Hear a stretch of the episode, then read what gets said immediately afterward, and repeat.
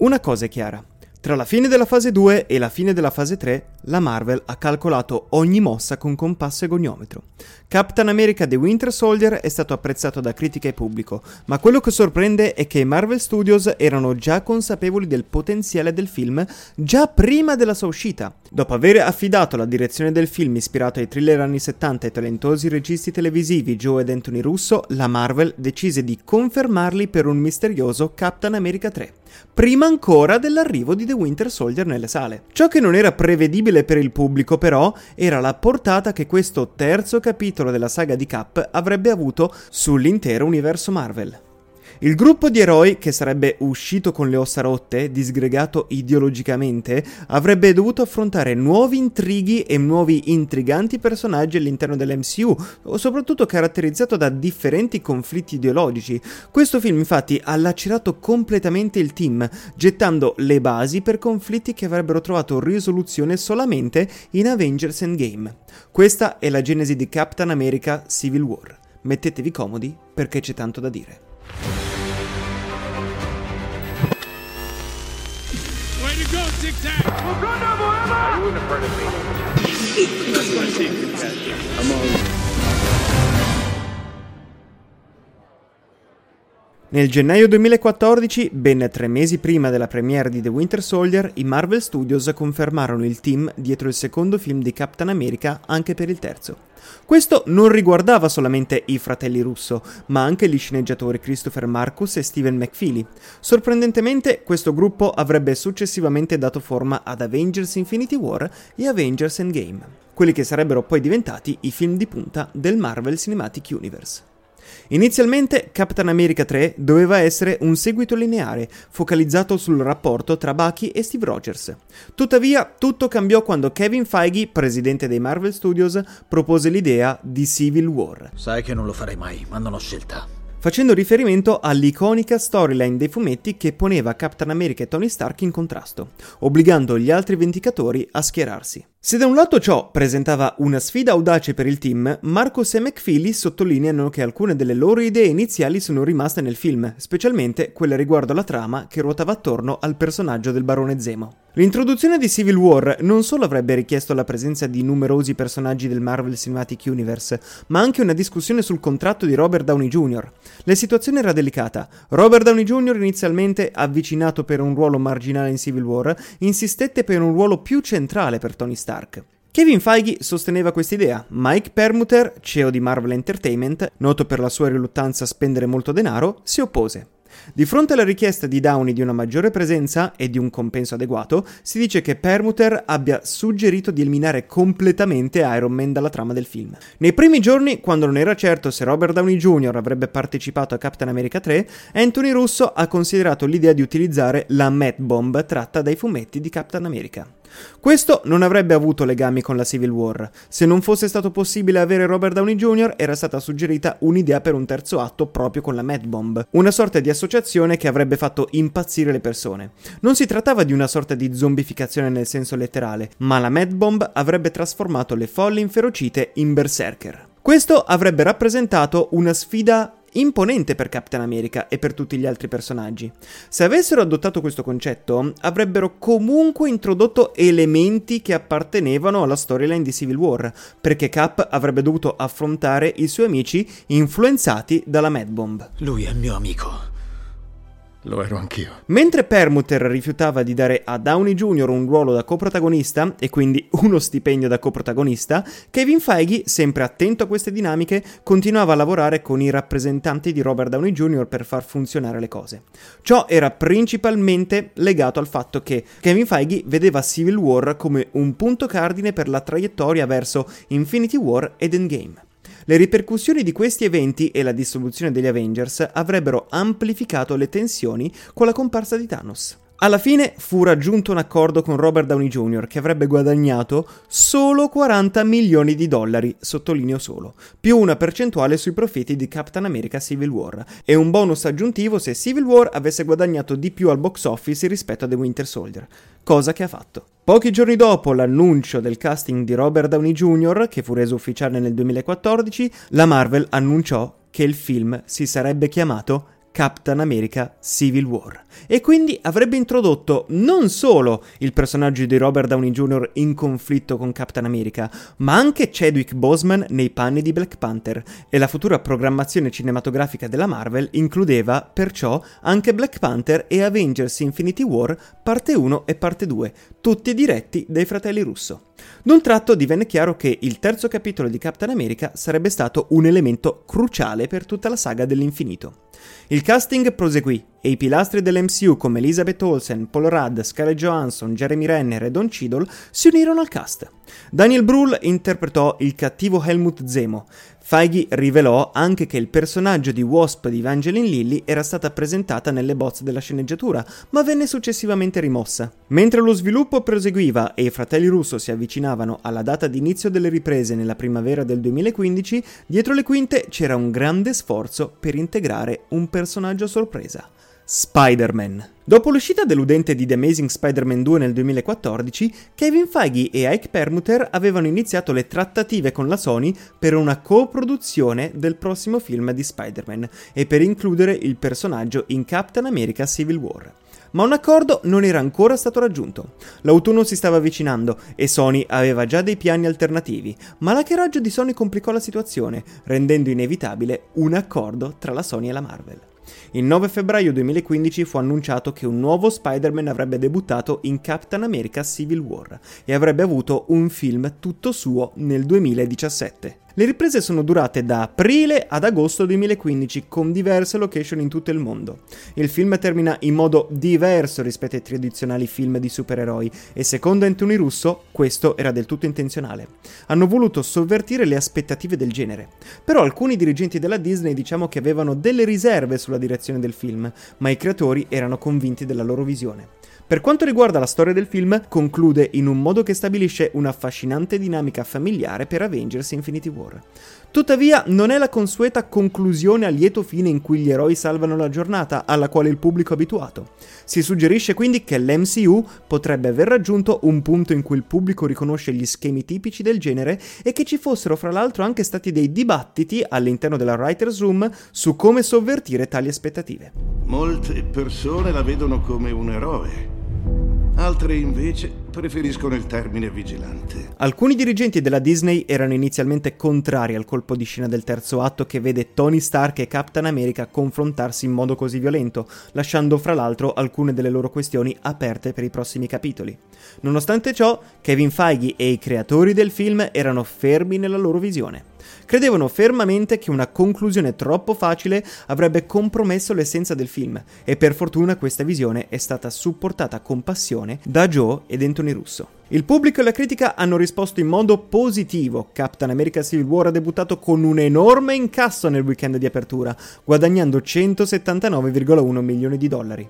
All'epoca il film aveva avuto la terza più grande apertura nella storia dell'MCU, superato solo dai primi due film dei Vendicatori. Il successo non si è limitato solo agli Stati Uniti, ma anche a livello globale il film ha incassato 1,1 miliardi di dollari, diventando il film di maggior successo del 2016. In retrospettiva, mentre Captain America Civil War poteva sembrare un Avengers 2.5, si è rivelato in realtà un capitolo cruciale e significativo nell'arco narrativo che avrebbe poi condotto le varie storyline ad Avengers Endgame. La comprensione della relazione tesa tra Tony Stark e Steve Rogers ha reso la loro riunione in Endgame ancora più emozionante. Rispetto ai primi team up ideati da Joss Whedon, Civil War presenta una svolta drammatica. Da un gruppo unito che affronta minacce esterne, gli eroi sono ora divisi in visioni ideologiche e conflitti interni. Tutto questo segue la tragedia di Avengers Age of Ultron, portando gli eroi a confrontarsi con gli accordi di Sokovia, un tentativo di regolamentazione e controllo da parte del governo. Questa situazione evoca immagini potenti, come il concilio degli dei, riflettendo il conflitto tra l'autonomia dell'eroe e la restrizione imposta dal potere statale. Al centro della trama vi è il soldato d'inverno, un antico alleato di Captain America, che qui assume un ruolo chiave ma paradossalmente secondario. Nei fumetti il soldato d'inverno attraversa una profonda crisi interiore e un grande percorso evolutivo. Nel film però diventa un mezzo più che un fine per lo sviluppo del protagonista Captain America. Le vicende del soldato d'inverno sono diventate l'acceleratore per lo scontro ideologico tra gli Avengers, portando a una guerra civile in cui l'amicizia e l'ideologia si scontrano violentemente. Captain America diviene un simbolo di realismo, mentre Iron Man rappresenta il liberalismo. Entrambi si trovano ad affrontare una realtà in cui la loro visione dell'ordine mondiale viene messa in discussione. Capitano, mi sembri sulla difensiva. Giornata faticosa. È particolarmente interessante come Civil War affronti la questione della sovranità in un'epoca post-Westfalia. La pace di Westfalia, che ha definito le basi della sovranità moderna, sembra ora obsoleta in un mondo dove le minacce e i poteri si estendono oltre i confini nazionali. La domanda che gli Avengers affrontano è profondamente radicata in questa dicotomia.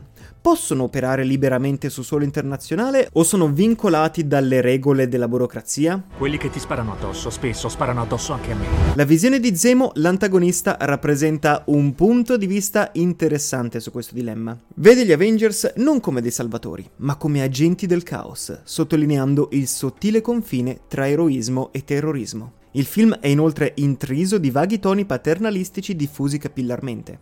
Mentre Tony e Cap discutono sugli accordi di Sokovia, Tony di fatto mette agli arresti domiciliari Wanda Maximov, ovvero Scarlet Witch, nominando Visione come suo babysitter. Anche se Scarlet Witch alla fine si unisce alla mischia, è Okai a salvarla dal complesso degli Avengers, mentre Visione persiste nella sua promessa di proteggerla.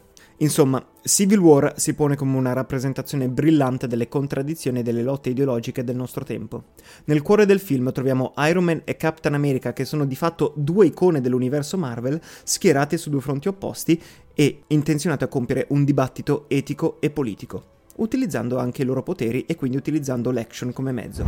Se non possiamo accettare le regole, siamo come i cattivi. Io non la vedo così. Iron Man, con la sua convinzione che la superpotenza americana debba essere controllata e regolamentata, si presenta come il portavoce di una visione più moderata e pratica.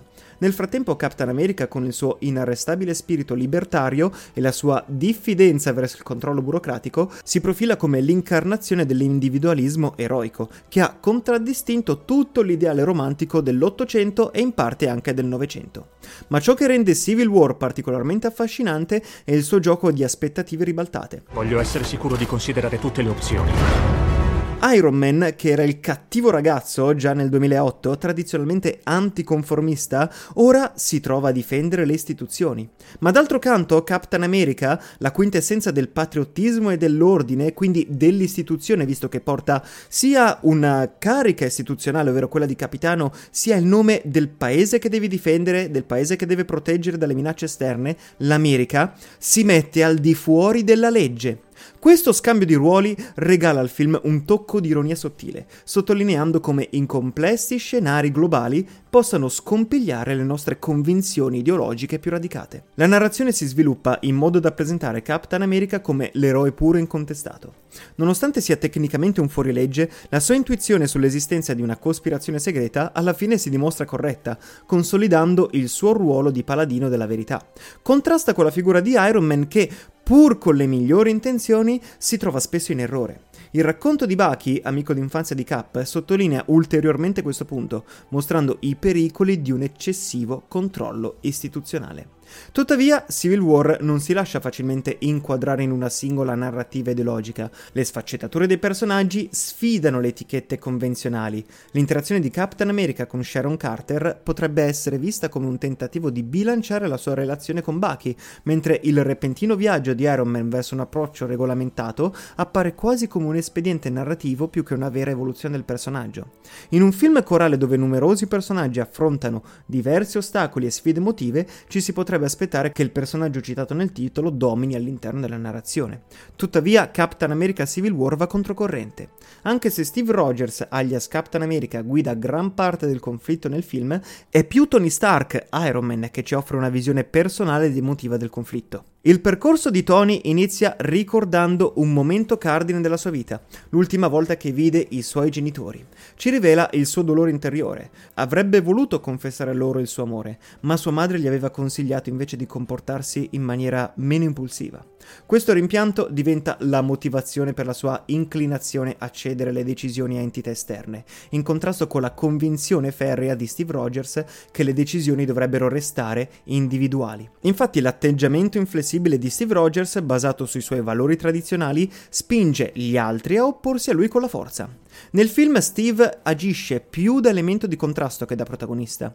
Dal punto di vista della narrativa, quando l'accento viene posto sul controllo per il personaggio principale, per il personaggio che ostacola Tony Stark, quindi il personaggio principale, si pone automaticamente sulla considerazione. Il film si chiude in tono trionfante con pochi eroi rimasti a combattere prima dello scontro definitivo tra Iron Man e Captain America. L'approccio deciso di Steve sottolinea una risolutezza costante e una visione interna. Questa prospettiva viene ampliata con l'introduzione di Peter Parker, che rappresenta un'estensione di questa visione, mettendo in discussione le scelte di Tony Stark. Per equilibrare queste prospettive, Tony deve cambiare il suo approccio in conseguenza alle sue azioni. In un film d'azione come questo, l'uso di un protagonista con un metodo di risoluzione dei problemi maschile è quasi scontato. Un metodo di risoluzione dei problemi olistico avrebbe forse, diciamo, distanziato parte del pubblico Marvel. Tony sente l'urgenza di controllare gli eventi, mentre Steve sente l'urgenza di discernere tra il bene e il male. La loro interazione alimenta il conflitto tra le loro rispettive posizioni. Il film affronta la vendetta di Helmut Zemo che mira a dividere i Vendicatori mettendo Iron Man e Captain America uno contro l'altro. La sua insaziabile sete di vendetta lo posiziona come vero protagonista della storia. La rivelazione a Tony della vera natura della morte dei suoi genitori gli fornisce un motivo in più per affrontare sia Captain America che il Soldato d'Inverno.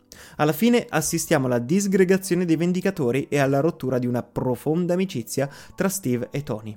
Nonostante gli sforzi di riconciliazione di Steve, la loro amicizia rimane compromessa, ponendo le basi per i prossimi capitoli della saga. Il film, fra l'altro, prosegue dopo la catastrofica battaglia della Sokovia. Sokovia è uno stato fittizio presentato in Avengers Age of Ultron, ma che, a conti fatti, non è altro che il nostro Kosovo.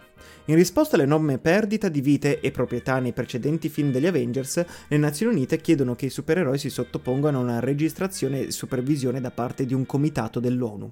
E gli Avengers quindi si dividono in due squadre anti-autoritario e pro-regolamentazione. È proprio per questo motivo che questo film riflette le ansie politiche del nostro tempo attraverso una mitologia estremamente viva. Questo film affronta il controllo governativo, i poteri di polizia eccessivi e le burocrazie che proteggono i loro membri da qualsiasi responsabilità personale quando le cose vanno storte. Il presupposto stesso di una narrazione di supereroi, dopo tutto, è un tema politico. Si basa sul riconoscimento dell'insufficienza dello Stato. Se le autorità stessero facendo il loro lavoro, perché avremmo bisogno dei supereroi? Captain America Civil War non si basa su super cattivi per mettere in pericolo l'umanità. I veri nemici sono politici assetati di potere e gli stessi eroi. Gli eroi sono sempre stati dalla parte della nostra immaginazione culturale, adattandosi per aderire alle ideologie contemporanee. Ciò è particolarmente vero per il personaggio di Captain America, il cui nome stesso è carico di significato politico. La storia di Captain America nei film si dimostra come qualsiasi altra organizzazione corrotta. Entrambi i precedenti film di Captain America hanno rispecchiato la vera guerra al terrore e l'aumento dei poteri statali assunti dal Patriot Act. Cap ha già respinto una maggiore sorveglianza, ovvero la creazione di profili criminali, la raccolta dei dati e gli attacchi preventivi, soprattutto denunciando l'uso della paura come strumento per controllare una società estremamente fragile. Captain America Civil War è sicuramente pensato per i fan che seguono l'universo Marvel da molto tempo. Per i fedeli c'è una narrativa emotivamente carica, una complessa crisi politica, una sceneggiatura arguta e una trama genuinamente intrigante tra le sue fenomenali scene d'azione. Sottovalutare i supereroi nei blockbuster, etichettandoli come qualcosa di superficiale, ignora il fatto che questi film possono avere un impatto e un significato, sia personale che emotivo. Civil War riesce a mettere insieme tutto questo. Nonostante tratti di una squadra divisa, il film unisce le sue molte idee. Chi non la pensa così sta venendo a prenderti. Non intende catturarti vivo. A farla da padrona però, come abbiamo detto, è il cattivo Zemo. Zemo è un cattivo affascinante per diverse ragioni. La prima è che non vuole dominare il mondo. La sua affermazione di voler rovesciare un impero è quasi fuorviante perché non ha come obiettivo fissato il controllo sul mondo, sulle nazioni. Il suo nemico sono gli Avengers e una volta completata la sua missione, per lui è la fine. Non sono un mezzo per raggiungere qualcosa di più grande, è una pura missione di vendetta e questa vendetta è motivata dalla colpa e dalla rabbia che si legano ai temi principali del film. Vediamo tre uomini consumati dal senso di colpa. Captain America si sente in colpa per non aver protetto Bucky. Tony Stark si sente in colpa per non aver fatto pace con i suoi genitori prima che morissero. E Challa si sente in colpa per non essere riuscito a salvare suo padre.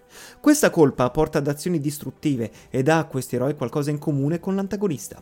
Zemo si sente in colpa per non aver potuto salvare la sua famiglia e trasforma quella colpa in una missione di vendetta.